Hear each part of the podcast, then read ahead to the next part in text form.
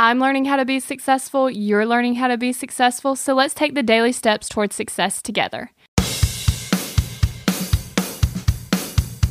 So, you're walking faster, you're feeling the heat, you're excited, and you're ready to go for it. And I've got an extra little tip for you. We're going to create more urgency with smaller daily goals. Did you know that one domino could knock over another domino that's 1.5 times larger than itself?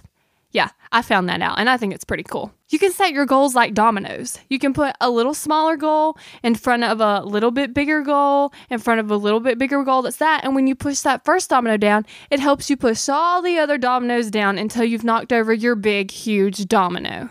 So each day, you just need to work toward the smallest domino. Set a small goal that gives you a little bit of time pressure so that you'll get it done and you'll work faster. And then once you knock it over, it'll knock over the next domino and the next domino, the next domino after that. And before you know it, you'll have your big, huge goal knocked out in no time. So go ahead, go knock over the first domino today. We're in this together, one step at a time. Have you found yourself Googling, How do I stop procrastinating? Here's the thing when you search that, I'm sure you found hundreds of tips, tricks, hacks, and strategies. In fact, I've shared several of them here on the podcast. The only thing is, did it work? Are you still procrastinating?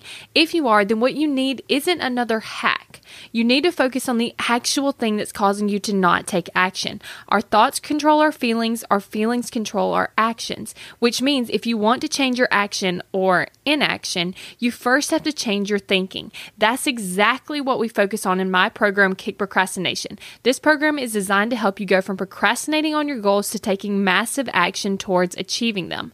So go to kickprocrastination.com to sign up.